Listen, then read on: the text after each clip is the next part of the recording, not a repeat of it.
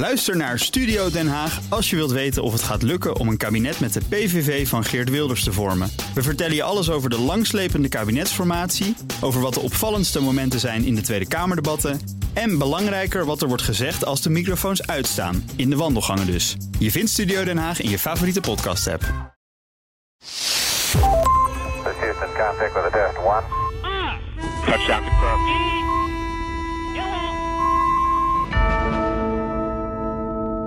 Hallo allemaal en welkom bij een nieuwe Space Cowboys nummer 129. Dit keer met... Wie ben Luc jij? van den Abelen. Luc van Goeiedag. Welen. En, Alweer Bruno van Waaienburg. en ik was, ben nog steeds Thijs Roes. Eh, welkom allemaal voor deze nieuwe Space Cowboys. Hoop, hoop om over te hebben. Hoop controverse, wat eh, even de belangrijkste onderwerpen. En eh, we hebben een eh, leuk weggeefactie. Dus Bruno, wat, wat, zijn jouw, eh, wat is jouw belangrijkste onderwerp? Nou, uiteraard Musk en de Krim. Ja, ja, dat is een hoop, een hoop om te doen geweest. Daar gaan we het uitgebreid over hebben. En Luc? Ehm, militaire studie naar maaneconomie. Klinkt een beetje tegenstrijdig, maar eh, Amerika wil het toch doen. En eh, leuk nieuwtje, Europees vrachtvaartuig voor Axiom Station. Europa gaat eh, een commercieel ruimtestation bevoorraden. Ah ja. En ik wil het nog even hebben over buitenaards leven gevonden of toch weer niet. Maar dat later. Eh, want eerst even, dus huishoudelijk, maar heel leuk. Ehm, eh, eh, het is binnenkort Space Week en eh, ook een open dag bij Estec. En nu he- hebben wij, heeft onze collega Michel, weten te regelen dat er nog vijf kaartjes beschikbaar zijn via Space Cowboys. ehm, voor die open dag bij Estec. En het is uitverkocht, dus, dus dat is mooi. Deze vijf laatste kaarten zijn te bemachtigen. En eh, je krijgt niet alleen een meet and greet met een echte Space Cowboy, of misschien wel meerdere. En misschien wel, maar dat durven we niet te beloven, misschien nog wel ook wel mensen die bij Aztec werken. En misschien ook nog wel nog een eh, surprise guest. Maar dat zien we dan wel, wat er allemaal wel en niet lukt. Ehm, en eh, je krijgt een tour van eh, Aztec. Ehm, even bijgezegd, niet, eh, niet achter de schermen dat je top secret dingen krijgt. Maar je krijgt eigenlijk een persoonlijke guide mee door Aztec van de mensen die er gewerkt hebben. En alles over kunnen vertellen. Dat is hartstikke leuk. Dus als je een van die vijf kaarten of al die vijf kaarten wil bemachtigen, stuur dan even ons een mailtje. En ja, wij hebben gewoon een mailadres. Dat noemen we eigenlijk helemaal nooit. Maar het is spacecowboyspod. Dus Space Cowboys Pod, P-O-D, als in podcast. Ja, Precies. snap je hem? Ja? Oké, at gmail.com. Dus eh, dan mail vooral. Hoeft niet eens een ingewikkelde vraag te worden beantwoord of een mooie tekening worden gemaakt. Het is gewoon. Dat eh, mag wel. ja. Dat mag wel. Als een mooie tekening wijst, vooral als je kinderen hebt en je zegt Ja. ik wil eigenlijk met mijn kinderen daar doorheen en ik wil met het hele gezin of zo. Als je een beetje wil voor jezelf wil pleiten waarom jij die kaarten verdient, dan eh, mag dat er zeker bij. Maar anders is het stijf uitverkocht, Thijs. Ja, ja, dat is wel eh, Goed tien- teken. tien- 10.000 mensen eh, verwacht. Dus dat is wel gaaf. Het is, de, het is de kick-off van de Space Week. En eh, moet ik er dan ook nog even bij zeggen wanneer die is? Dat is op zondag 8 oktober van 10 tot 5 in Noordwijk natuurlijk. Dus daarmee gezegd hebbende, gaan we naar de onderwerpen. Eens even kijken, waar gaan we beginnen? Osiris Rex, die gaat landen met een kilo stof van planetoïde Bennu. Luc, is dat jouw onderwerp? Nee, Oh, Bruno, is dat jouw onderwerp? Eh, Ja, nou, het is eh, Ons het onderwerp. onderwerp van, eh, van NASA ten eerste. Die, eh, die ehm, Osiris Rex hebben afgestuurd op, op de planetoïde Bennu. Daar is hij in 2020 geweest. Ja, hij heeft een sample genomen door eigenlijk een soort harde knal te geven. En dan te kijken wat je van het opspattende gruis kon binnenhalen. Dat ging eigenlijk iets te goed. Er kwam te heel veel gruis los. En er werd zoveel in het emmertje gedaan dat de deksel niet meer dicht wou. Oh, Dus toen hebben ze een beetje moeten wiebelen en eh, een bepaalde rotatiestap over, overslaan, want anders ja, dan zou het allemaal weer uitvallen. Dat is ook weer jammer. Dus uiteindelijk, eh, volgens, eh, is het wel gelukt om die deksel dicht te krijgen. En eh, sindsdien is dat ding op weg naar huis. hoe, lang, hoe lang is hij dus al onderweg? Ja, 2020. Dus, eh, 2020, vier ja. jaar. en het vliegt mooi. Oeh. En eh, weet, wat weten we van Bennu? Eh, De planetoïde waar die op ingeslagen is? Nu weten we dat het een, eh, dat het een stuk zachter is dan eh, met minder samenhang dan, we- dan we eigenlijk dachten over eh, dit soort planetoïden. Hmm. Dus ehm, dat klont het zo'n beetje samen, maar niet met minder samenhang dan, dan we dachten. Hmm. Ehm, Stoffig. Ja. Want, maar we weten wel dat hij bijvoorbeeld... We, we kennen zijn baan bijvoorbeeld. Zo van, komt hij uit het buitenste zonnestelsel, binnenste? Weten we daar iets van al? Luc, Nee, dat was mijn onderwerp niet. Nee, nee, nee. Nee, dat weten we allemaal nog niet. Dus, deze- dus wat dat betreft echt, eh, echt nog spannend wat er nou precies uitgekomen. Maar die data, dat, ik kan me voorstellen dat het lang duurt voordat daar echt iets duidelijk over wordt. Ik weet niet, hebben jullie een beetje ervaring met eh, hoe lang dat kan gaan duren? Hoe bedoel je, als het één keer geland is? Ja, want hij landt dan wel. Dus 24 september hopelijk. En hopelijk is het dus ook gelukt met die deksel. Dat het dus niet verbrandt eh, bij binnenkomst of wat dan ook, weet je wel. Ja, Eh, wat- maar dan ook moet het nog landen. En moeten we de, de eerste data zijn- hebben over een jaar of zo?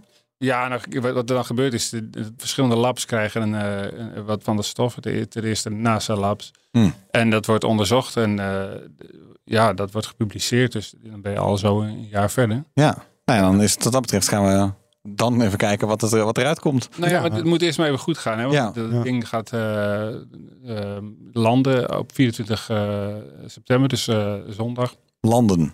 Ja, dus er wordt afgeschoten op 100, eh, ruim 100.000 kilometer van de aarde. En dan eh, landt hij echt met een behoorlijke re-entry snelheid van, iets van 40.000 kilometer per uur. Dus Hm. Oké, ja. ja, dat is behoorlijk snel. En eh, dat moet allemaal afremmen en dan landen bij Salt Lake City, dus in Utah. Serieus? Gewoon aan een, aan een parachute, zeg maar. Ja, ja, Ja. ja. En dat is een sample return missie. Dat is niet, niet zo heel vaak nog gedaan. En eh, zeker niet met zoveel, zulke grote hoeveelheden. Er is wel, wel eens wat korrels van andere planetoïden teruggekomen. Ehm, Ja. Die Japanse zondes hebben het twee keer gedaan. Maar dit, ja, dit moet echt eh, veel meer gruis gaan opleveren. En, en ja, dus ook veel meer om te onderzoeken. Gaaf. Ja. Houden in de gaten. Spannend. Ja. Nou ja, een verzachtende omstandigheid. Er is, is, ik weet niet of dat nou een Amerikaanse of een Japanse zonde was. Die iets dergelijks ook had uitgehaald. En daar ging tijdens de landing de parachute niet open. Dus Ja, ding, dat was Genesis toch? Met, eh, volgens mij wel. van, eh, met een zonnewind. Ja, ja, ja, inderdaad. Dus ehm, ja, dat ging niet helemaal volgens plan. Ja. Maar uiteindelijk de samples eh, zijn er toch onbeschadigd uitgekomen. En eh, hebben ze weten te onderzoeken. Dus eh, ja, je kunt gewoon cra- maar. crashen en dan nog iets over. ja, Ja, dat precies. gevoel heb ik ook een beetje. Ja, van Stof is stof. dit. Wat, Ja, dat maakt niet uit. Dus, Als, het maar- als het dekseltje maar netjes Ja, dicht blijft. precies. Dat- Ja, precies. Als er maar geen Utah-stof bij komt. Nee, precies. Ehm, nou, oké, we houden het in de gaten. Dan gaan we nu naar eh Oma Musk en eh, de Krim. Ja. Ja, ja, ja. Het is wel, je hebt er een eh, stuk nog over geschreven, Bruno, in, Ja. voor de NRC. Ja, de, de, Wat was de strekking? de verhalen gingen natuurlijk al, eh, al langer. Dus in, in september en oktober is eh, Oekraïne begonnen met de aanvallen met de, van die drone-bootjes. Eh, dus die voeren dan over de Zwarte Zee naar Sevastopol, de marinehaven. 29 oktober is de eerste geslaagde aanval geweest. Of is, er- is er ook wel wat opgeblazen in die haven. Eh, Dat communiceerde dus allemaal eh, met de thuisfront met, eh, via Starlink. Dus Musk, Musk zijn eh, satellietconstellatie. Hè. Dat is eigenlijk de lifeline geweest van de Oekraïnse strijdkrachten. Ja, vanaf de eerste week, hè? ja, Omdat, omdat de Russen alle andere telefoonnetwerken eruit hadden geschoten. Dat werkt heel goed. Ja. Een hele hoge bandbreedte. En ehm, op een gegeven moment heeft Musk gezegd... maar luister, ik heb het gratis aangeboden. kan ik niet voor betaald krijgen. En dreigde toen terug te trekken. Of eh, uit te zetten eigenlijk. Dat heeft hij uiteindelijk niet gedaan. Maar er gingen wel verhalen rond dat hij dat eh, rond die aanvallen... dus eigenlijk een jaar geleden... verhinderd had dat, dat er een geslaagde aanval op, eh, op Sevastopol uitgevoerd werd. Er werd gezegd, hij heeft het uitgezet, of hij het ingeperkt, Nou, of dat is- het af, afgezet. Maar dat, dat is allemaal, moet even allemaal genuanceerd worden nog. Ja, dus, dus Ja. eh, dinsdag eh, 12 september verscheen de eh, Musk-biografie van Walter Isaacson. Dus een grote biograaf die ook nou, onder andere Einstein eh, eh, biografie heeft geschreven. Ja, of Steve Jobs, hè? Zijn Steve bekende. Jobs, dus Ja. eh, een man- grote, grote, grote mannen, larger than life. Mhm. Nou ja, dan, valt, dan kun je Musk ook meteen meenemen. Hij heeft heel lang met Musk eh, ja, opgereisd en echt grote mate van toegang gekregen. Drie jaar, hè? Ja, ja, Ja. ja. ja, Nou, er was ook een hele tamtam rond, rond dat boek. En de NRC had een recensie-exemplaar gekregen, maar een contract getekend dat er absoluut niet mi- eh, ja, uitgelekt mocht worden. Dus Oh ja. Er waren ook stevige financiële consequenties. Oh, serieus? Dat is wel deed. Heb je wel gelezen, of niet? Eh, nou, ik heb die, die passage wel Oh ja, gelezen. ja. Maar je mocht dat dus niet citeren op straf van. Oh, wauw. Maar het nieuws was dat, dat dus rond een aanval Musk had, had het netwerk uit had laten zetten. Dus de Oekraïners waren met die bootjes los. En die kwamen er eh, achter dat ze, dat ze communicatie eh, ja, verloren waren. Dus, Ja, tijdens de aanval. Ja. ja, dat, dat is het verhaal. En het zou ook submarine, dus onder, onderzeebootjes zijn. Volgens Isaacson. Wat raar is, want eh, die, die aanvallen waren met gewoon bootjes. Ja, Eh, van die bootjes. niet- er zelfs filmpjes van. ja, ja, het waren een soort, ja, een soort veredelde kano's eigenlijk in het begin. Zes meter. met wat bommen. Veredeld Ja. bommen. Ja. Maar geen submarines, want dat is natuurlijk nog een graadje moeilijker. Bovendien, hoe ga je vanuit de submarine met een satelliet communiceren? Ja, Maar goed. ja. Musk reageerde, dus dat lekte uit via CNN. Eh, Musk eerst, SpaceX reageert natuurlijk nooit op eh, persvragen. Maar hier reageerde hij dan laat wel op van nee, ik heb het niet uitgezet. Ik heb het nooit aangezet, want het stond niet aan in, eh, in, in de Krim. Nee, het stond überhaupt al niet aan in de Krim. Want, Ja. zo zegt hij, eh, dit- een grappig bijkomend feitje. Eh, om, het, om, het- even te zeggen, dus dit, dit, blaast, dit hele nieuws is al een week lang eigenlijk aan het, eh, aan het, rond, ja, het rondgaan. Ja. En dan elke keer van, vanwege het boek, maar ook vanwege de, wat er eigenlijk al bekend was. Want we hebben het hier al wel vaker over gehad. Eh, nu heeft Elon Musk daar ook zelf eh, eh, al op gereageerd. Dus hij was zat gisteren in een interview eh, bij de All In podcast. En ehm, wat hij daar ook nog zei is van ja, ehm, eh, sowieso werkte Starlink niet in de Krim. Want eh, de Krim was volgens Amerikaanse sancties onderdeel van Rusland. En eh, er waren dus sancties die zeiden dat hij in de, op de Krim helemaal geen Starlink mocht aanbieden. ja. Dus het stond ook überhaupt uit, omdat er gewoon. Het, het, daar, daar was geen markt. En als hadden ze een markt gewild, dan had het niet gemogen. Ja. Dus ehm, eh, dat is natuurlijk geen technische belemmering. Hij had het gewoon kunnen doen. Maar het was wel, hij had wel zoiets van ja, het, het, er, wordt elke keer bij dit verhaal wel heel erg soort van naar hem gewezen of zo.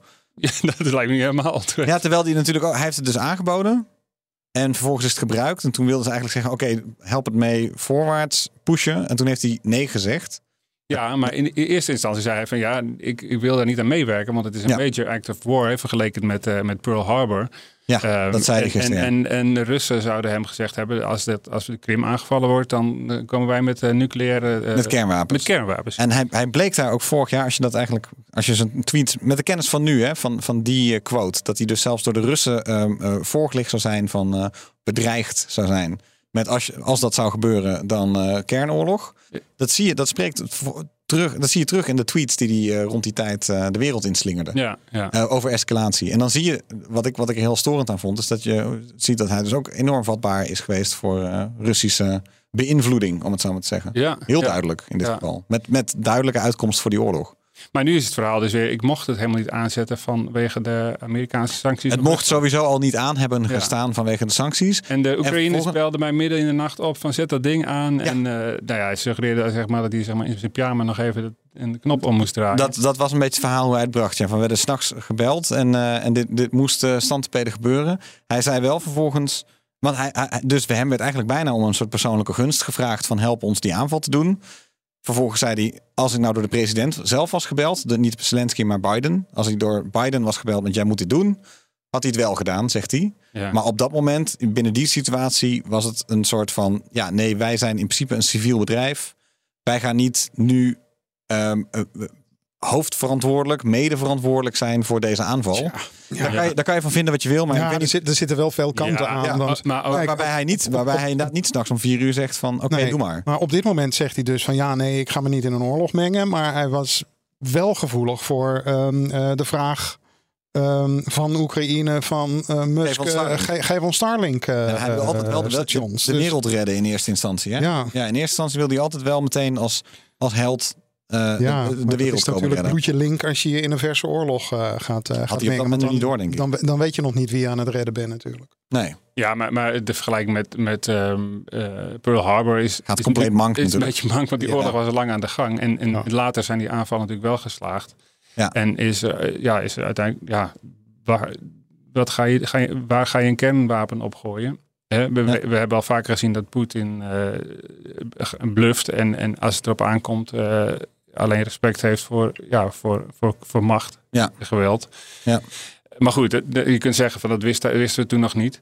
Aan de andere kant, ik vind het ook raar om te, te denken dat de Oekraïners zoiets niet voor, voorbereiden. Je gaat toch niet, eh, je gaat toch even checken. je Of, stuurt er één toch eerst? Ja. ja, ja. Ja. Dat hebben ze volgens mij ook wel gedaan. En die, bleven dan, die kwamen, werden dan dus halverwege het water, kwamen ze mensen stil te liggen. Ja, maar dan weet Zoiets je dat die het aanval gaat niet lukken. Ja, en, en toen, belden ze voor, toen belden ze dus Musk uit zijn bed. Ja. Dat Ja, was maar het volgens mij de- verhaal is dat die aanval gaande is en Ja. dat, ze, dat ze toen bellen. Dat, Nou, dat- er zijn, de- wat, ik- wat me ook opvalt in de berichtgeving is dat er heel misschien ook twee situaties door elkaar lopen. Want je hebt die situatie op de Krim gehad. Dit, Ja. Deze aanval waarvoor die gebeld is. Je hebt ook eh, de situatie gehad waarbij die zo later erachter kwamen dat ze als daar in het veld, dus dat was gewoon op het vasteland om het zo maar te zeggen, Mhm. ehm, dat ze daar niet eh, verder kwamen en dat ze toen ook dat op. Ja, Toen dat is, er gezegd, toen is er gezegd, hij heeft het uitgeschakeld. Dat was toen de, de, het gerucht of een beetje de aanklacht. Zo van, hij heeft ons in een actieve militaire situatie heeft hij het uitgeschakeld. En het ging over een andere locatie Ja, volgens mij. ja. Dat, daar is dit, deze hele rel niet een onderdeel van. Ehm, maar hij heeft al wel vaker eigenlijk tegengas gegeven met... ja, leuk dat ik het gratis heb aangegeven... maar nu zit ik inderdaad wel met de consequenties. En het, hij zegt ook, het heeft 100 miljoen eh, dollar gekost. Maar ik, ook op een gegeven moment is het Amerikaanse ministerie van Defensie... is gaan bijspringen. Ja. Want eh, gewoon de Oekraïne-gelden van de Verenigde Staten... die gingen dus gedeeltelijk ook naar Starlink. Dat is Ja. uiteindelijk wat er... Ja, eh, dat lijkt me redelijk als je Ja. in dienst staat. lijkt me ook Maar wel redelijk, ja. Ja. Musk heeft het wel vaker dat hij in sommige dingen niet drie stappen vooruit eh, denkt. Terwijl hij dat eh, op, op heel, heel erg veel Oh ja, maar hij- wel doet. Ja, omdat hij dus engineer is. En hij denkt dus nu en dan omdat hij eh, Civilization heeft gespeeld. en, en veel naar podcasts heeft geluisterd. Omdat hij dan ook veel verstand heeft van wereldpolitiek. en, en, en macht en geschiedenis, om het zo maar te zeggen. Dus het, hij, hij is niet dom. Dus hij, hij, mag, hij mag er ook over meepraten, om het zo maar te zeggen. Hij is niet Maar, maar hij, is niet, hij is niet zo geniaal in geopolitiek. als dat hij is in, het, eh, in material design, om het zo maar te nee. zeggen. Dus, Nee, dat kunnen we wel eh, vaststellen. ja, dus. ehm, blijft lastig, hè? Met, eh, Ja, Met maar ja. de grote vraag is natuurlijk waarom is alleen eh, Starlink er? En, wa- hè, en in handen van één, soms wat onberekenbare eh, eh, Serial Ja, entrepreneur. dat- serial dat- miljardair. Ja. Dat Ja. geldt natuurlijk voor al zijn eh, bedrijven. ja. Kijk, ik, ik, ik vind het ehm, eigenlijk gewoon al merkwaardig dat eh, ehm, eh, Oekraïne een vraag heeft aan Starlink en dan Musk belt. Ja. Ik heb zoiets van, in een normale organisatie zitten daar een paar lagen onder. Nou, ik weet niet hoe het precies hoe het ging. Hij werd Musk werd gebeld. Ik denk niet door, door de persoon daar op de grond. Maar Ja. dat gaat natuurlijk wel door wat lager, wat, door wat lager heen. Ja. Maar Ehm, het is, volgens mij is het, eh, en, en dat wordt steeds duidelijker, eh, zowel de kracht als de zwakte van, eh, van Musk. Dat hij overal in zit en zich overal mee, mee bemoeit en op Ja. de werkvloer aanwezig is. En, en het niet altijd bij het juiste eind heeft. Nee, zoals, nee, zoals, niks Nee. menselijk Nee. is hem vreemd natuurlijk. nee, absoluut. En alleen het, het- dat besef is nog niet zo heel erg bij hemzelf doorgedrongen, heb ik de indruk. En, maar de geopolitieke situatie, Bruno, inderdaad, zoals je aangeeft, ehm, is dus inderdaad dat het enige echt goed functionerende wereldwijde internet via de satelliet op dit moment van hun is. Maar Ja. er zijn kapers op de kust. Als in, er zijn anderen die het eh, ook proberen. Ik, trouwens, Luc, wat jij zegt klopt heel erg. Ik snap heel vaak bij Musk's bedrijven niet waarom niet heel veel andere landen dus het ook gewoon doen. Want al deze dingen, we hebben het er wel al jaren over. Hè. Het is, ik vind het soms heel, heel bevreemdend als wij het hier in deze podcast er zo vaak over hebben. Om te zien hoeveel jaren er zitten tussen dat het aangekondigd is, dat je ziet dat het gebeurt, dat wij hier zeggen, nou, het werkt al. En dat het dan in Ja. de krant staat van, oh, hey, Ja. dit is belangrijk. Ja. oh, oh, shit. Ja, En, dan de politie, en, de, Musk- en de politie komen daarna pas. Ja. De eigenschap van Musk is natuurlijk dat hij die dingen eh, niet per se zelf verzint, maar wel veel sneller doet dan de, dan Ja, de rest. Ja. Ja, ja, of gewoon hij vindt, hij vindt het eh, olifantenpaadje naar hoe je het, hoe je het, hoe je het Ja. krijgt. En eh, welke andere concurren- potentiële concurrenten zijn er dan nu? Nou ja, we hebben natuurlijk eh, eh, Amazon met eh, de, het Kuiper, eh, eh, de Kuiper-constellatie. Is dat echt? Is dat echt? Ja, Eh, in de zin dat er al satellieten zijn? bijvoorbeeld. Nee, Ah, maar zie je? eh, de, de- Eh, er zijn satellieten en die staan nog op de grond. Die worden begin oktober gelanceerd aan boord van een, als ik het goed heb, een Atlas. Dat Ja, is ook dat jouw, zal- volg- jouw Dat volgende zal een nieuwtje. Falcon zijn, inderdaad. Ja. Nee, nee, juist niet de Falcon. Nee. Ehm, Maar, De- maar ook niet op, op raketten van eh, Blue Origin. Van, eh, Nee, Bezos. nou goed, eh, hij, er moet een constellatie komen van ergens rond de 3000 eh, satellieten voor, dat heet dan de Kuiper Constellation. Die moet ongeveer hetzelfde gaan doen als Starlink. Daar heeft ehm, ehm, Jeff Bezos, dus de, de baas van Amazon, een vergunning voor gekregen. Maar dan moet wel voor 2026 de helft gelanceerd zijn. Ehm, dus die heeft haast. Eh, er zijn eh, contracten getekend met voor 83 lanceringen Mhm. eh, aan boord van ehm, dus, Atlas, dus de raket die, het, die al in bedrijf is. Ehm, New Glenn, dus de raket die van... van eh, Die eh, schijnt te bestaan. Die, ja, ik, ik kijk ook Luc aan. Ik dacht, die, die, die, raket Glenn, die, van Amazon, die, die, die nog volgend een keer- jaar eh, eh, voor het eerst moet gaan. Maar we Ja. weten allemaal wat dat betekent als je het over een raket hebt. Ja. En eh, welke was de derde? Dat is eh, de, OneWeb bedoel je? Of nee, de derde, de derde batch van... de derde raket is ja. de Vulcan van, eh Ja. Oké, van ULA. Moet ook zeer Die moet ook nog zijn... eh, ehm, ja. En, eh, en, en, de- goed, die Atlas was even voor eh, ter overbrugging. En, en ook nog de Ariane 6, die waar we ook nog op wachten. Dus Die houdt, die, maar dat, dan, als je dus kijkt naar wat SpaceX aan het doen is, die hebben dus met hun eigen raketten ja, in-house. eh, je ziet ook heel vaak dat, dat ehm, eh, Starlink-raketten of eh, satellieten gingen in de eerste instantie ook mee als extra payload. payload. Ja, gewoon ja, om het ja. gewoon een beetje af te toppen. Oké, gewoon nog een paar satellieten erbij. Zo begon het. Kunnen ze als testen. Oké, opschalen. Ja, dat, ja, je vraagt je af of ze in godsnaam, hoe kunnen ze nou ooit een concurrerende prijs halen dan? Want het, is, het kost niks, hè, Starlink. Het is 40 euro per maand. nou ja, dus eh, Amazon is aangeklaagd door een van zijn investeerders, een pensioenfonds, dat ze niet geprobeerd hebben om via eh, Falcon 9 te lanceren. Oh. Dat was namelijk de goedkoopste, de goedkoopste versie. je kunt er wel iets bij voorstellen, maar dat, dat niet. Ja, Dat is wel heel ja. bizar. Want, eh, want eh, dat is natuurlijk de grote concurrent, is eh SpaceX. Ja, SpaceX, ja. Eh, maar goed, dat, dat moet ooit eh, gaan gebeuren. En dan hebben we dus een, een, een concurrent voor, ehm, voor eh, Starlink. ja en, eh, ik wil even OneWeb ook genoeg genoemd hebben. Want het is ook een duidelijke, nog potentiële concurrent. Ja, En waar we het over hadden, geopolitiek, is er dan dus een, ook een Europees plan? Iris kwadraat of Iris 2. Hoe? Iris, Ik weet niet hoe je het moet uitspreken. Iris- met Iris twee, twee squared dan denk Ja, ik. ja. Iris Squared. En dat moet ook gaan. Dat is een plan van Europa, van Ja. de ESA. Ja, nou Oh. niet van ESA, van de Europese Unie. Oké, Aha. dan duurt het geen 15, maar slechts 10 jaar. Ja, Dat verschilt. Nou, om een of andere reden heb ik daar meer vertrouwen in dan ESA. Dat is gek. Ik weet niet. Dat is slechts een gevoel. Ja, ESA Nou ja, het is, is natuurlijk iets, langzaam. iets ja. van geo. Het is echt belangrijk. Het is echt Ja, belangrijk. het is echt ja. belangrijk. Ja. Ja, het is geen Bennu. Ehm, dus dat moet er komen. eh, nou goed, dat is allemaal nog in de, in de planning, planningsfase. Ehm, M- Maar eigenlijk is dan dus het eikpunt. eh, want het nieuwtje is dus dat er volgende maand. Nee, het contract is getekend voor die 83 Kuiper ja, dat is al een poosje. Eh, de volgende maand, het Mhm. zou eigenlijk 26, maar dat is uitgesteld. Begin oktober gaan de eerste testsatellieten van Kuipers, het Kuiper Constellation, in een Atlas naar boven. Ehm, We geven ze het voordeel eh, van de twijfel. Dan, Ja, ja, ik be- even. eh, Ja. bewijs het maar Ja, en, eh, ja. en ha- haal ze maar in. Dat, eh, Maar, Eh, één, maar één ding wat ik ook ja? wel, wat ik probeer uit te zoeken, eh, wat niet gelukt is. eh, de, eh, deze, de drone-revolutie is natuurlijk niet ingezet in de Oekraïne-oorlog.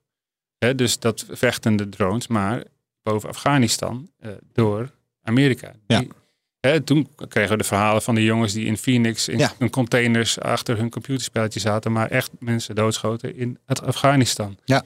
Ehm, dat waren de grote Reapers en de, en de Predators. Maar, maar die praten natuurlijk ook eh, met hoog beeld eh, via een satellietnetwerk met Mhm. de thuisfront. Dat, was een militair, eh, dat waren militaire satellieten. Dat is misschien ook waarom ik nog niet precies weet welke dat zijn. Maar wat ik niet begrijp is waarom dat niet in, eh, in Oekraïne ingezet zou kunnen worden. Dat is een goede vraag. Ja. Goeie vraag. Nou, Misschien dat is een uitzoekertje. Ja, nee, dat is, een, dat is eigenlijk een hele sterke. is vast, eh, vast national security. Misschien niet dezelfde bandbreedte uiteindelijk, hè?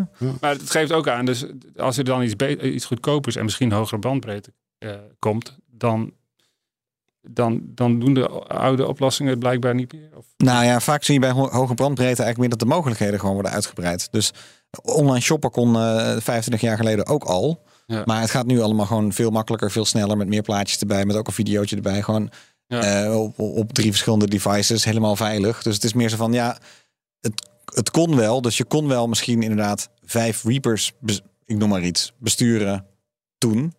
Maar nu kan je er misschien wel honderd tegelijk, plus, plus live video, livestreams allemaal. Weet je wel, zo, zo, zo, zo is het meer. eh, ja, eh, ja. oké, nou goed. Bandbreedte is over het algemeen niet, niet zorgt ervoor dat dingen die toch al konden, gewoon nog soepeler kunnen en nog uitgebreider konden. En, en dat min- mensen eigenlijk minder eh, zuinig zijn op hun bandbreedte.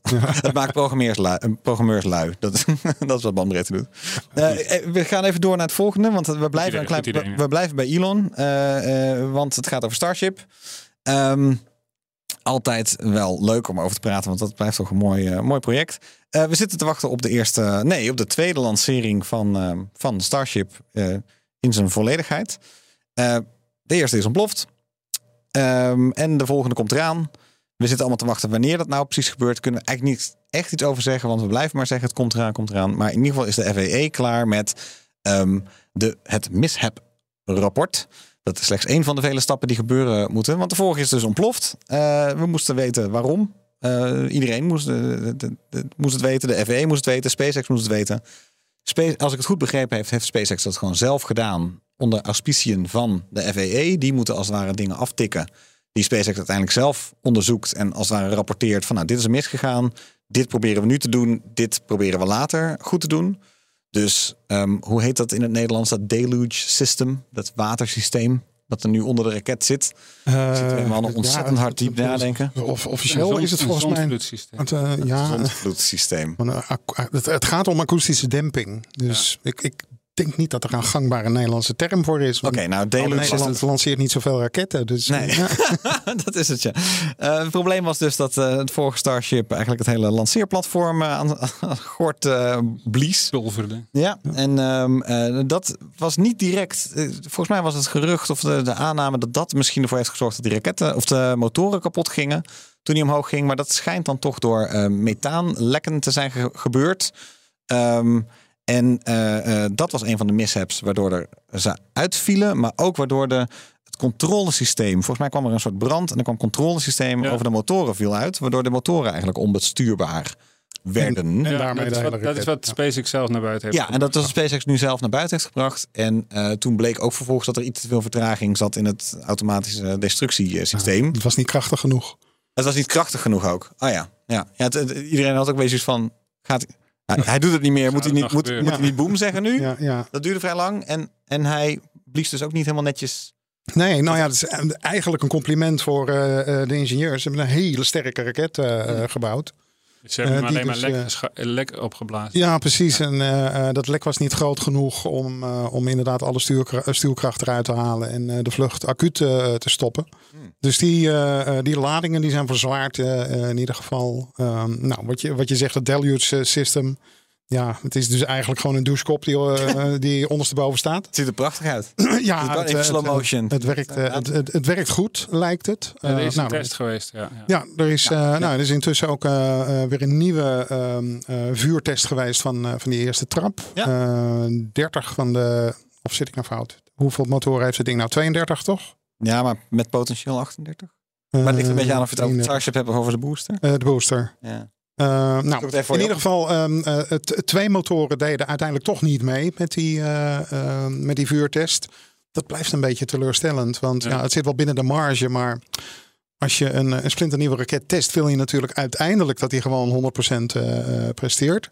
Ehm, maar dat is, lijkt goed eh, eh, eh, te zijn gegaan. Ehm, deze booster is 1,80 meter hoger dan exemplaar nummer 1, omdat er die, die ring met gaten eh, eh, in zit. Zodat eh, ehm, de tweede trap zijn motoren al kan ontsteken voordat de eerste trap wordt afgeworpen. Ehm, dat heeft nogal wat, wat voordelen wat betreft het op zijn plaats houden van brandstof in, in de tweede trap. Ja. En ehm, ja, dat moet allemaal getest worden. Ehm, inderdaad, eh, er zijn 69 items op een lijst eh, geweest die ehm, eh, SpaceX moest, moest afwerken, moest corrigeren. En ehm, ja, wat dat betreft is het op dit ogenblik niet zo ontzettend transparant. Eh, eh, het, het lijkt erop dat al die Hmm. 69 eh, eh, items zijn verwerkt.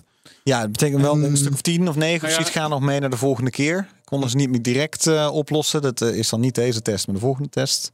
Er zijn trouwens 33 motoren.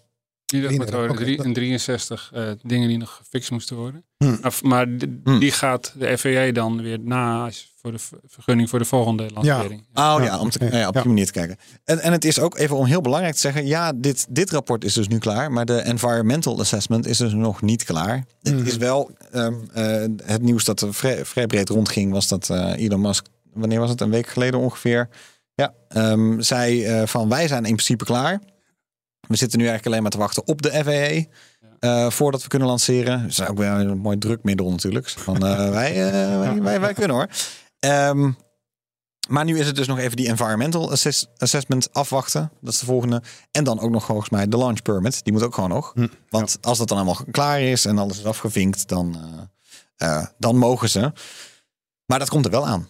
Ja, ja, ja. Dat Nee, komt er dit, wel dit zal een, eh, een kwestie van weken Ja. zijn. Ik ga Ja. weer, eh, we hebben een eh, klein clubje, rakettenclubje. We gaan weer proberen te kijken samen. Ja, jam- jammer, dat kan dus niet meer op, eh, op YouTube. Oh nee. Wat Ehm, Nou, eh, eh, ehm, ehm, X, het eh, voormalig Twitter, ehm, eh, is natuurlijk van eh, meneer Musk. En meneer Musk heeft gezegd van ja, andere social media kanalen, daar doen we niet meer aan. No way, dat heb ik hem gemist. Ja, Serieus? dus wij gaan, Niet meer op YouTube. wij gaan de, eh, de live reportage lekker op eh, X eh, Ja, doen. Dat Nou, is, dat, iedereen dat viel er natuurlijk gelijk op. Ja, veel minder Ja. resolutie en eh, slimmer. boehoe. Dus Dat is eh, veel Van, ja, ja, van hem snap ik. wel. Ik, eh, Ik snap waarom denk alleen niet dat het meer kijkers op, eh, oplevert. Nee, daar, nee de ja, wel redders voor kan het X, niet meer. voor X levert het meer kijkers op, Ja, maar niet in zijn totaliteit. Nu heb je natuurlijk wel een heel ecosysteem van allemaal mensen daaromheen. Die Ja, wat betreft ook wel helemaal heel erg aan X eh, hangen. Ja. Ik ken er een paar Er persoonlijk van, mijn- van mijn bezoek, die maar het, eh, Ja? door- Er is vast wel een YouTuber die het doorzet op, eh, op YouTube. dat, of op Ja, X. nee, of op een Xer, een Xer die het Ja. doorzet op YouTube. Ja, precies. Maar eh, ingewikkeld, is op zich ja. wel oké. maar ik vind, ja, dat hele ecosysteem is natuurlijk ontstaan op YouTube. En die hele community leeft ook daar, voornamelijk, toch? Wel, Ja. met, die, met die live chat en zo. En eh, X heeft nog niet helemaal de lekkere, de lekkere wat, wat YouTube wel heeft. Nee, precies. Dat je eventjes eh, bij irritant. interessante ontploffingjes eh, een paar seconden terug kan kijken. En zo. Ja, het is dat, niet makkelijk. Dat lukt dus allemaal weer niet, niet daar. Maar goed, X moet ook een soort videoplatform worden. En ik snap wel dat, Ja. dat kijk, een van de krachten van SpaceX is die transparantie altijd geweest. Ja. Dat ze dus alles lieten zien. Ja, Daardoor, was, daardoor heeft het gewoon zo'n culturele impact kunnen krijgen, denk ik. Ja, Als, niemand ooit van ze wist en je mocht niet op die basis komen, dan, was, Nee, dan nee, hadden we het er ook niet over. Nee, dan had je Blue Origin eh, gehad. Blue, Ja. Blue Origin. Nou ja, goed. Ja. eh, grote geruststelling eh, die, die we, die we al wel kunnen wegdragen is dat eh, ehm, dat besturingssysteem van de raketmotoren in de eerste trap. Mhm. ehm, dat was sowieso al eh, eh, herontworpen. En ehm, aandrijving van die motoren gebeurt nu elektrisch en niet meer hy- hydraulisch. Zoals ja. bij de vorige lancering. Dus dat is Oh ja. waarschijnlijk wat eh, bedrijfszekerder. Ehm, nou, verder gaan ze inderdaad proberen de boel te, te laten vliegen zoals het bij nummer 1 de bedoeling was. Ehm, de de booster. wel- Wel een rondje rond. Eh, ja, de booster moet, eh, eh, moet inderdaad afkoppelen, terugvliegen en dan gecontroleerd rechtstandig in de oceaan landen. En eh, ehm, ja, Starship zelf moet een rondje om de aarde doen. En vervolgens ten noorden van Hawaii ehm, de zee inplonzen. Ook netjes weer alsof hij, dus met, met die flip. Eh, nee, nee, nee, nee, die gaat gewoon eh, eh, in één keer. bom- Als, nee, als omdat. skydiver gewoon plons in Ja, precies. Oh, Want, nou dat ja, we daar ik- beelden van hebben. dat is wel leuk. Ik, ik heb inderdaad zoiets van. ehm, ik, ik, ik, acht de kans dat Starship de re-entry overleeft heel erg klein. Ehm, eh, Oh, tiles. ik, ik ben helemaal geen ingenieur of iets dergelijks. Maar ik heb zo'n gigantisch buikgevoel dat er nog een hele hoop ontwerpwerk ligt. om, eh, om dat hitteschildsysteem goed te krijgen. Ja. Dus, eh, maar goed, tot en met schip 30 is al, is al gebouwd. Dus ze hebben voorraad. en, we gaan vooruit ik, kijken. ik, denk, ik denk dat we uiteindelijk inderdaad op twee, twee lanceringen per jaar terechtkomen de, de komende paar jaar. oh, Tot, ja. Oké. tot, eh, nou ja, goed. Dat eh, deprimeert mij. Maar dat, het, ik, ik, ik ja, denk ik namelijk zie wel ze- dat je gelijk hebt. Ja. eh, in, inderdaad, toen de Starships gewoon elke, elke maand eh, gingen, vond ik het ook allemaal veel leuker. precies, Maar, eh, precies. Grote raket is toch net wat En, ingewikkelder. die, en het is zo grappig, want vijf, zes, zeven jaar geleden, weet je wel, een zelfveranderende raket was gewoon een reden om te juichen. En nu oh, wat? Oh, ja, nog, oh, precies. weer eentje geland. Ja, elke, oké, elke drie dagen gaan ze. Dus eh, ja. Dan gaan we nu door naar de maaninfrastructuur en de economie. Want er is een militaire studie naar eh, gedaan. Want het, het staat allemaal in dienst natuurlijk van eh, ehm, eh, eh, onder andere het Artemis-programma, het maanprogramma. Daar hebben we vorige keer uitgebreid over gehad. Eh, wat is die militaire studie, Luc? Nou, er, is dat Amerikaanse instituut, de Defense Advanced Research Project Agency, DARPA. Ehm, die ehm, eh, houdt zich normaal bezig met allerlei militaire eh, zaken. Ehm, eh, hun, hun, hun zelfverklaarde missie is kritische investeringen te doen in baanbrekende technologieën ten behoeve van de nationale veiligheid. Dan heb je al zoiets van, oh wacht even, dit ging over een maanbasis. Hoe, wat is daar de link nou, eh, nou precies? Nou, Toch ook de eerste internetverbindingen. Ehm, ja, nou ja, goed. inderdaad, ze doen zelfs kankeronderzoek. Dus ehm, ik, ik vind het allemaal een beetje moeilijk, moeilijk plaatsbaar. Hmm. Niettemin, eh, DARPA gaat eh, eh, die Luna 10-studie doen. En daarin zijn ze op zoek naar ideeën van ontwikkelaars van systemen voor energievoorziening, communicatie, navigatie en andere infrastructuren. En de gebruikers daarvan. Ehm, nou, ze hebben dan iets van, ze willen eigenlijk een soort eh, consortium eh, eh, oprichten om uiteindelijk in 2035 dat soort diensten allemaal commercieel te kunnen, te kunnen aanbieden. Op de maan. Ja, op de maan. Ehm, ze, willen, ze beginnen dan eigenlijk met het identificeren van wat er over tien jaar allemaal nodig zou zijn. En van daaruit terugredeneren van oké, wat, voor, wat voor investeringen, wat voor ontwikkelingen moeten we dan allemaal doen. Ehm, en eh, nou, het opmerkelijke is dat ze daar, eh, daarbij verwachten dat eh, die studie zo'n 50% technologie en 50% economie eh, zal zijn. Dus Hmm. zij gaan er inderdaad een beetje van uit van nou, over tien jaar is er een maanbasis en dat moet inderdaad geld gaan opleveren. Gaat het wel? Wat betekent 50% eh, technologie, 50%? Ehm, Ja. dat, dat zal in, in tijd en financiën eh, eh, zijn die ze besteden aan het, eh, aan het doen van die studie. Eh, die moet in juni 2024 zijn, eh, zijn afgerond. Maar dit is allemaal papier, zeg maar. Het is, ja, het is in principe allemaal papier. En ja, het, het opmerkelijke is dus dat NASA al lang bezig is met eh, ehm, eh, het opzetten van architectuur voor de verkenning van de maan en Mars. Eh, DARPA is dus wel in contact met, eh, eh, met NASA en ziet de studie die zij gaan uitvoeren eigenlijk als complementair met die van, van NASA. Ehm, ja, ik, ik, ik blijf het een, beetje een vage achtergrond vinden. Ehm, NASA staat zich zo ontzettend voor dat hij voorstander is van ja, alleen maar vreedzaam gebruik van, van de ruimte. En dan komt er toch zo'n zo'n militaire organisatie, het lijkt wel op totaal ongevraagd, langs te komen. En die daar van alles in gaat zitten doen. Het is, ehm, nou ja, Ja, ik, je, kan, je kan ook de Amerikaanse economie natuurlijk niet loszien van hun leger. Hè? Dat is wel, Nee. eh, de Amerika het Amerikaanse leger verdedigt de dollar, om het zo te zeggen.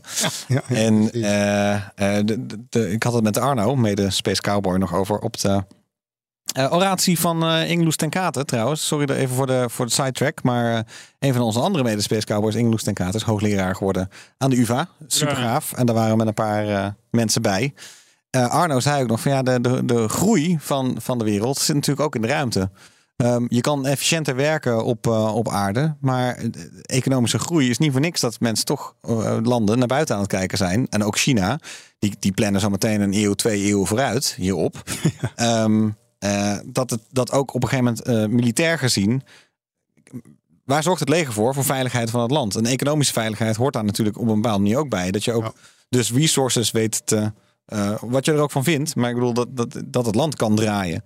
Dus dat DARPA op een gegeven moment zich gaat bemoeien met. Ja, oké, als wij naar een maanbasis gaan hebben, dat is allemaal tof voor de wetenschap en voor de prestige en de economie. Maar daar zit natuurlijk een veiligheidselement Ja. aan. Ja. Dus Ja. dat DARPA zich op een gegeven moment eh, er tegenaan gaat schurken. Ja. Ja.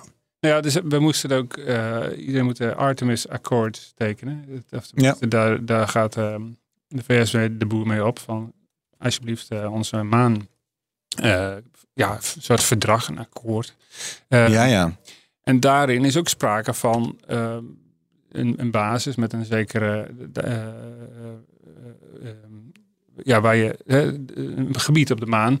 Stel dat je daar bijvoorbeeld iets mijnt, dat je afspreekt dat een ander daar niet in de buurt mag komen. Ja. Hè? En, en we hebben natuurlijk het, eh, ehm, het ruimteverdrag, wat zegt dat, je geen, eh, dat, dat landen geen eigendomsrecht kunnen laten gelden op hemellichamen, zoals de maan.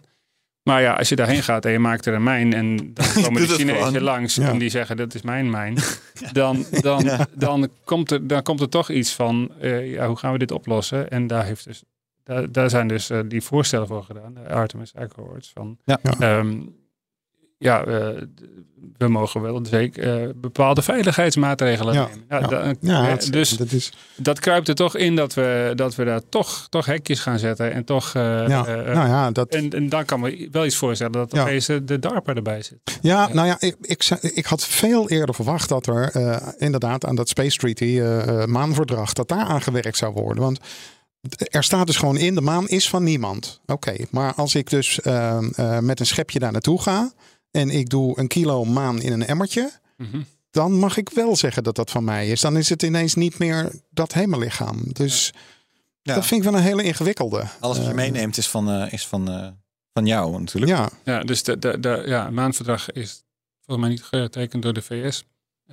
Maar en, dat en, dus en, de. Artemis-akkoord zijn dan natuurlijk ook weer niet door China of Rusland wat Nee. dan ook Nee, getekend. Die kunnen, nee, kunnen nee, ook precies. tekenen en doen wat ze willen Volgende week gaat wel Duitsland eh, ook nog eh, tekenen, Oh heb, ja? ik, heb ik begrepen. Dus, Ja. nou, Het, is- het zijn ook niet heel veel landen. Het zijn wel wat key-landen. Nee. Dus wel Brazilië, India. Saudi-Arabië. Ja, een gedeelte van. Dus, dus Duitsland inderdaad niet. Frankrijk wel. Spanje, Groot-Brittannië, Amerika, Canada. Maar niet... Maar niet, en Colombia zie ik ook, maar niet... Nee, ehm, nou ja, wat dat betreft, eh, Niet ja, niet verbazingwekkend. eh, zoals zich eh, op het ogenblik eh, eh, op, eh, op deze blauwe planeet eh, een paar blokken aan het vormen zijn. Ja, die ga je natuurlijk op de maan net Ja. zo hard terugzien. Oekraïne heeft getekend, Rwanda heeft getekend, Japan Ja. heeft getekend. Nederland niet, toch? Nederland niet en Luxemburg wel. Dan zie je ook weer dat, Ja. dat de ambitie van Luxemburg, dat was al tien jaar geleden al Ja, zo. ja. Het blijft over. gigantisch. De ambitie blijft gigantisch. Ik hoorde er verder vervolgens nooit over. Gewoon Nee. alleen maar de ambitie van Ja, Luxemburg ja, wil een space nation worden. Maar eh, Ja. Bruno, heb jij daar nog eh, over Luxemburg? eh? Nee, ik heb geen Nee. informatie. Maar eigenlijk is de conclusie dus van het hele DARPA-onderzoek. ik bedoel, eigenlijk meer het feit dat het gebeurt. Van ja, nee, ja. Als, we, als al deze ontwikkeling plaatsvindt, dan krijg je vroeg of laat. Dat zag je aan de ontdekkingsreis ook, eh, 400 jaar geleden. Op een gegeven moment, het was nog begon militair, of het is al militair, of het militaire onderdeel hoort daar gewoon eh, Ja. extreem Ja, bij. en- want, want- Nou ja, en, en zeker als je nu ziet, eh, eh, zelfs ook al onbemenst, eh, eh, de afstanden tussen de landingen. eh, nou ja, Luna, Luna, en Luna Chandrayaan. 25, Ja.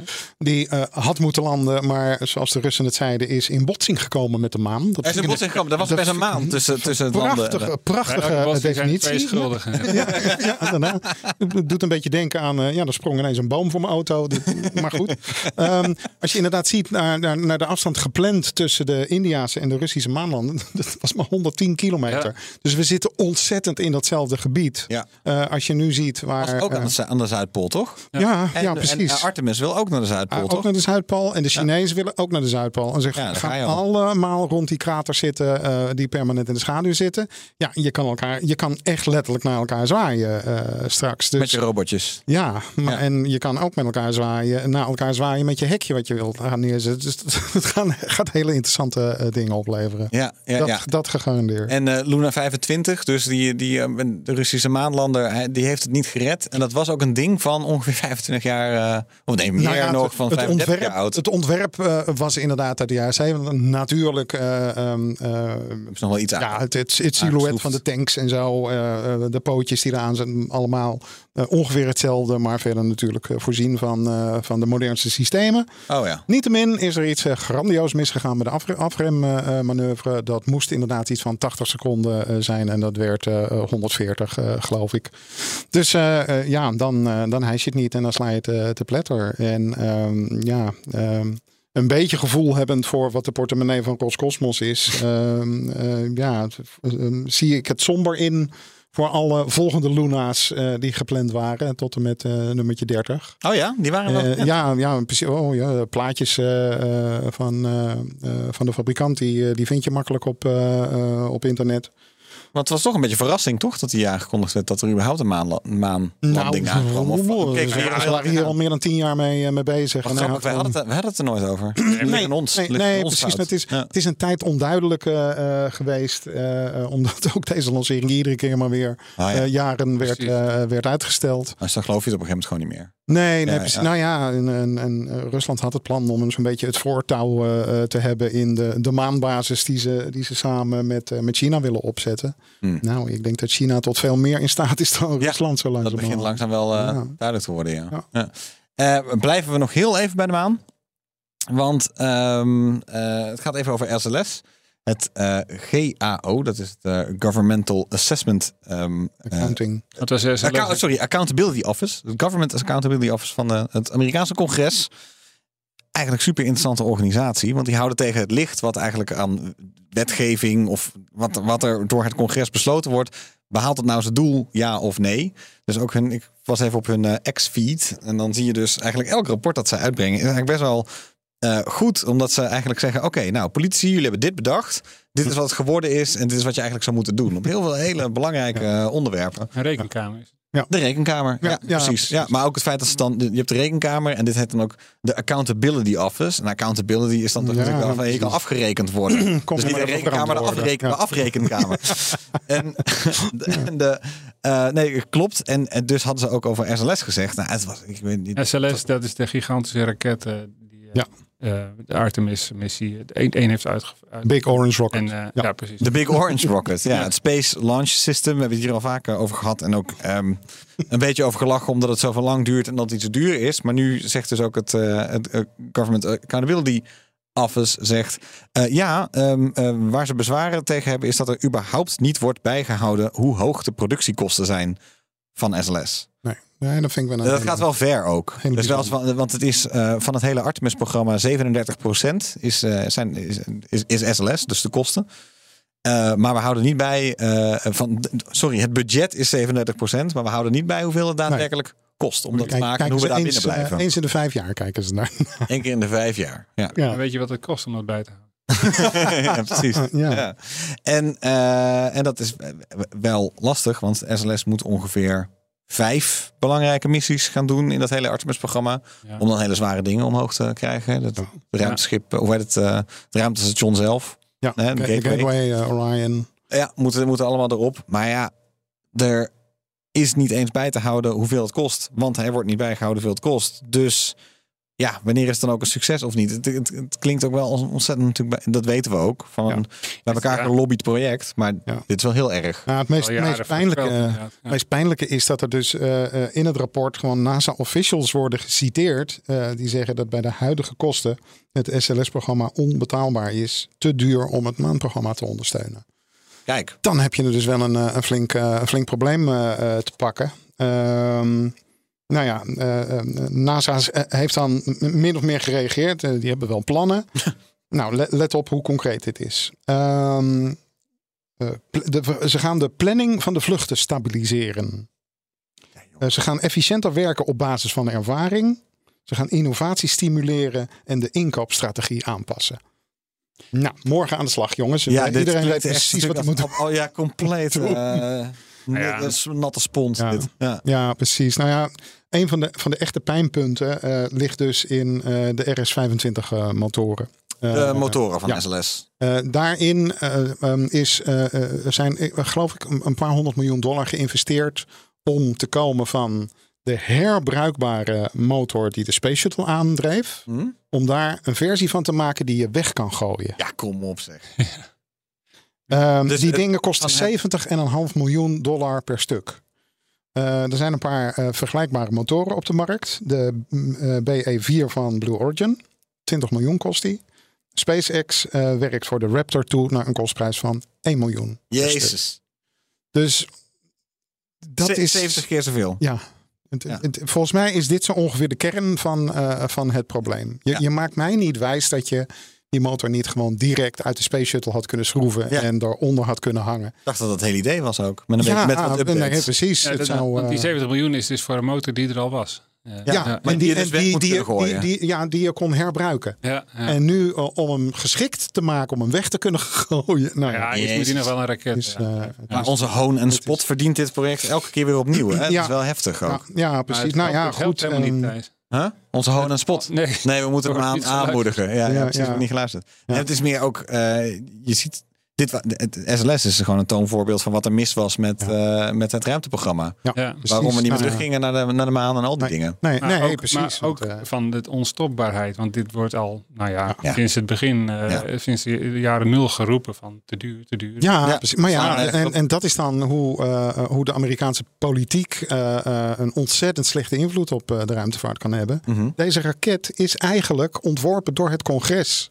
Ja. Het congres heeft tegen de Nederlandse gezegd: deze raket moet je bouwen. Ja. Het werd ook wel Space, eh, Senate Launch System. genoemd. Ja, ja, precies. launch Ja, nou ja, de, de, de- het cynische is dat de grootste voorvechter, eh, eh, destijds senator eh, Bill Nelson, Bill op dit Nelson. ogenblik eh NASA-directeur is. Ja, Dus ja, die, zal, dat die wil helemaal geen kwaad woord over het Nee. project. We follow the experts. Ja, ja, Ja. precies. Nou ja, X is dan wel weer het toverwoord hierin. Want de enige uitweg uit dit dilemma is dus inderdaad Starship. Ja. Ja, die Ehm, zo goedkoop is dat ze. Ik, ik heb Ja. het idee van die gaan dan komen dan weer de dag redden. ja, precies. eh, het, het gevaar daarbij is echter wel. Dat Elon Musk een grote vinger in de pap krijgt van het internationale. Nou, Nou, heard it here first, mensen. ja, ja. In 2028 gaan- staan er grote kantenkoppen over. Ja. Goh, Elon Musk heeft wel heel veel invloed op het maanprogramma. Ja, precies. Nou. En, eh, en volgende maand maakt hij zich eh, bekend als eh, presidentskandidaat. Die kan gewoon wel een Mag- beetje. dat een mag je beetje niet. op, Mag je niet. Oh nee, hij is niet geboren in. eh, nee, nee, nee. Nee, hij is niet geboren in Oh, dat scheelt nog weer. Ja, nee, dat had zomaar Ja, gekund. inderdaad. Nee, en het, wat je zegt over het Amerikaanse congres klopt. De Amerikaanse comedian en journalist John Stewart, die zei ook al over het Amerikaanse congres en specifiek de Senaat van het is niet een politieke entiteit, het is meer een verzorgingstehuis. Want het is dus, sommige mensen zijn daar echt al eh, niet, niet in de 70, maar in de 80 en Ja. sommigen zelfs in de 90 volgens mij. Ja, die zitten er al 40, 50 jaar. Ja, en die hebben het eh, natuurlijk ook overzien. En die, eh die willen natuurlijk ook dat al die, al die. Ze weten ook niet beter. En dan Nee. een of andere jonge, jonge knul van 50 die langskomt. die, die het allemaal anders wil doen. Dat zal dan wel. We zullen even, even in ieder geval de, de oude cadeautjes nog aan de kiezer geven. In Alabama en eh, Texas. Dus. Ja.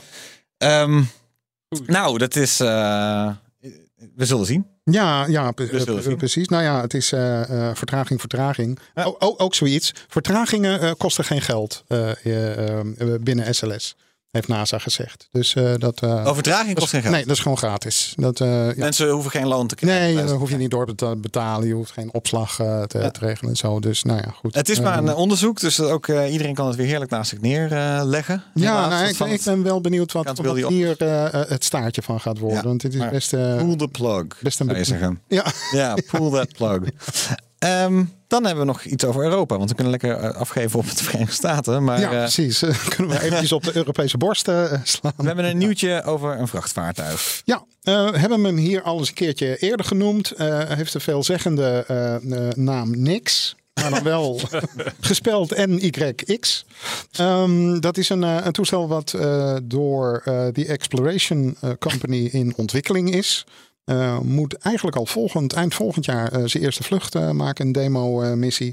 en die ehm, ehm, Exploration Company heeft een contract met Axiom Space ehm, getekend om de Nix te gaan gebruiken als vrachtvaartuig voor de Axiom Station, die nou ja, zo twee, tegen 2030 eh, eh, eh, onafhankelijke eerste commerciële ruimtestation zou, zou moeten worden. Oh ja, Ehm, onafhankelijk commercieel ruimtestation. Ja, dat precies, je nou hè? ja. Ehm, En Europa gaat een vrachtvliegtuig, le- vrachtvaartuig.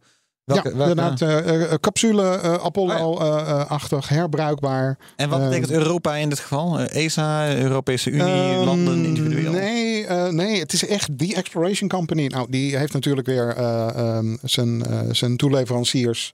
Eh, eh, als de ehm, eh, ja, grote Airbus in, in Europa en, en dat soort zaken. Mhm. Maar op, opmerkelijk, ehm Amerikaans ruimtestation wat dus niet kiest voor de Dragon van, van SpaceX. Ja. Ehm, nou ja, er is een, een concurrent van, ehm, van Axiom, Voyager Space. Die willen ook een commercieel ruimtestation gaan bouwen.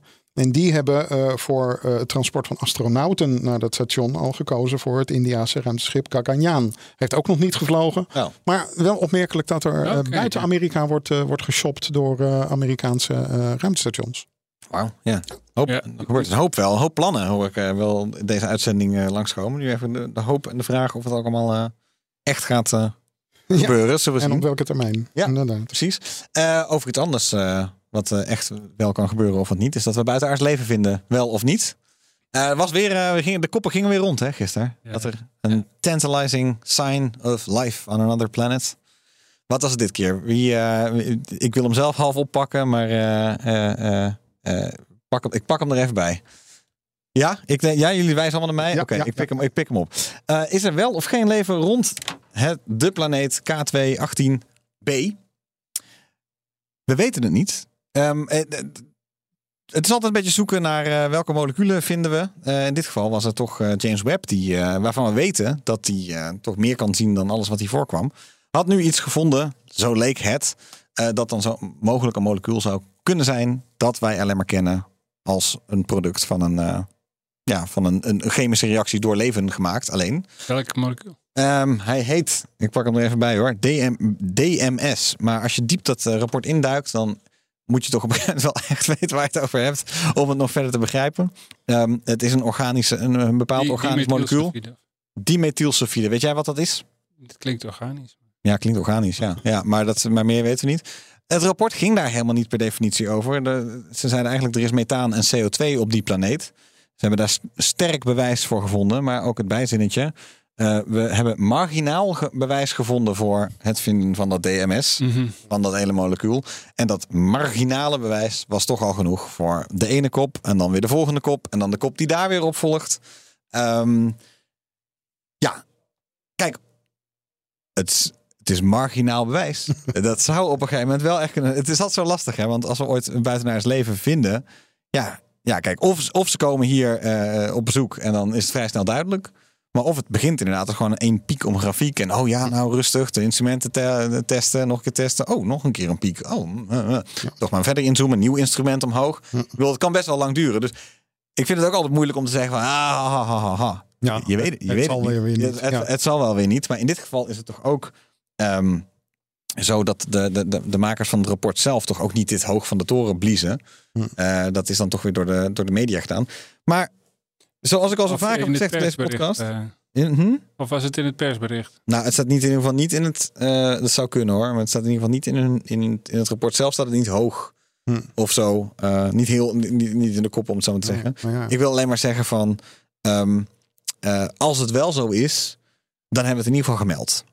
Dat is, daar, ben ik altijd, eh, daar ben ik altijd voor. ja. Dus je, je wil, ik wil niet dat Space Cowboys mist dat we eh eh buitenaards leven hebben gevonden. Nee, precies. alleen Nou ja, goed. dat, dat, eh, Je, je, je kwam weet het op een gegeven moment tegen op, eh, op de BBC nieuwssite. Ja, Ja. dan heb je toch zoiets van, ja, BBC zal het toch kunnen. allemaal wel weten dan. En, Ja, ja. maar maar was er nou een ontkrachting al? Of, eh, Nee, er is niet zozeer een ontkrachting. Er is meer, er stond de Volkskrant van George van Hall al een goed stuk over. Ja, dit is wel weer een soort mediarealiteit die is gaan leven. Dus eh, je- ja, Ah. er is wel iets, iets van een datapuntje bijgekomen. Maar ook dankzij James Webb, wat toch ook wel interessant is.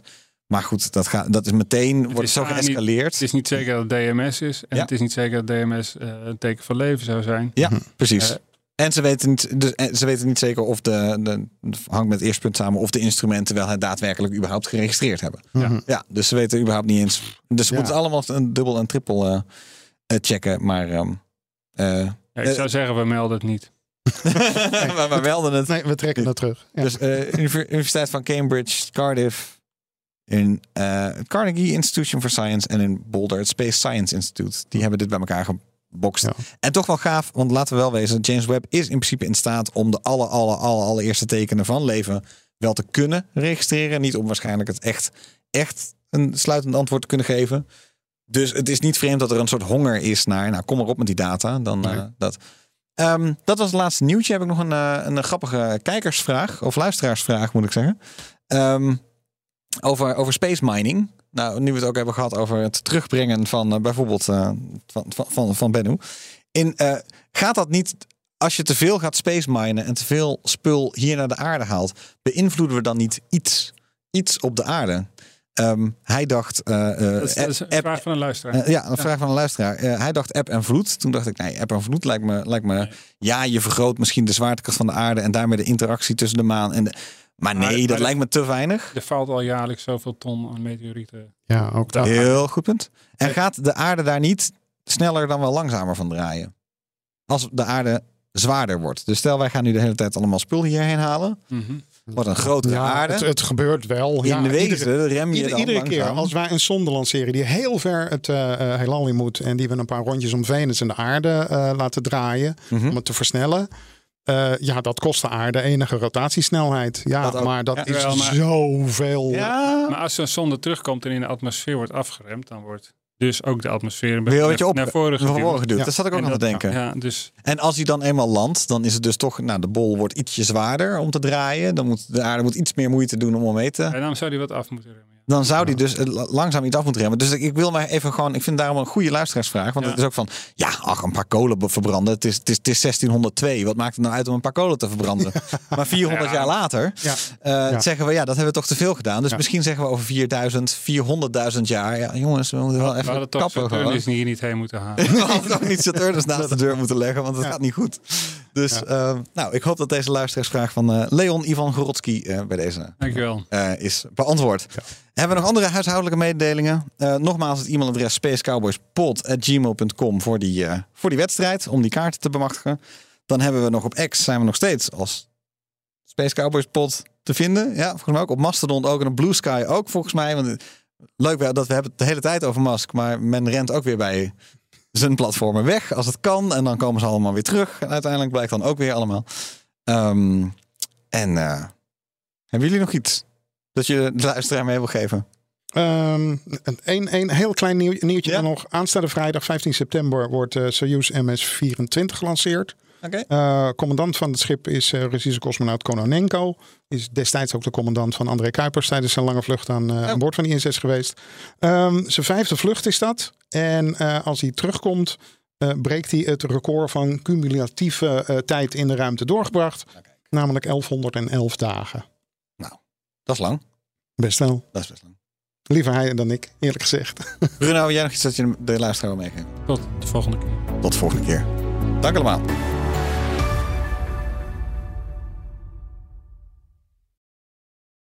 Ook Hugo Reitsma vind je in de BNR-app. Superhandig die BNR-app. Je kunt alle programma's live luisteren, breaking nieuwsmeldingen. Je blijft op de hoogte van het laatste zakelijke nieuws. En je vindt er alle BNR-podcasts, waaronder natuurlijk de belangrijkste, Boeken zijn in de wijk.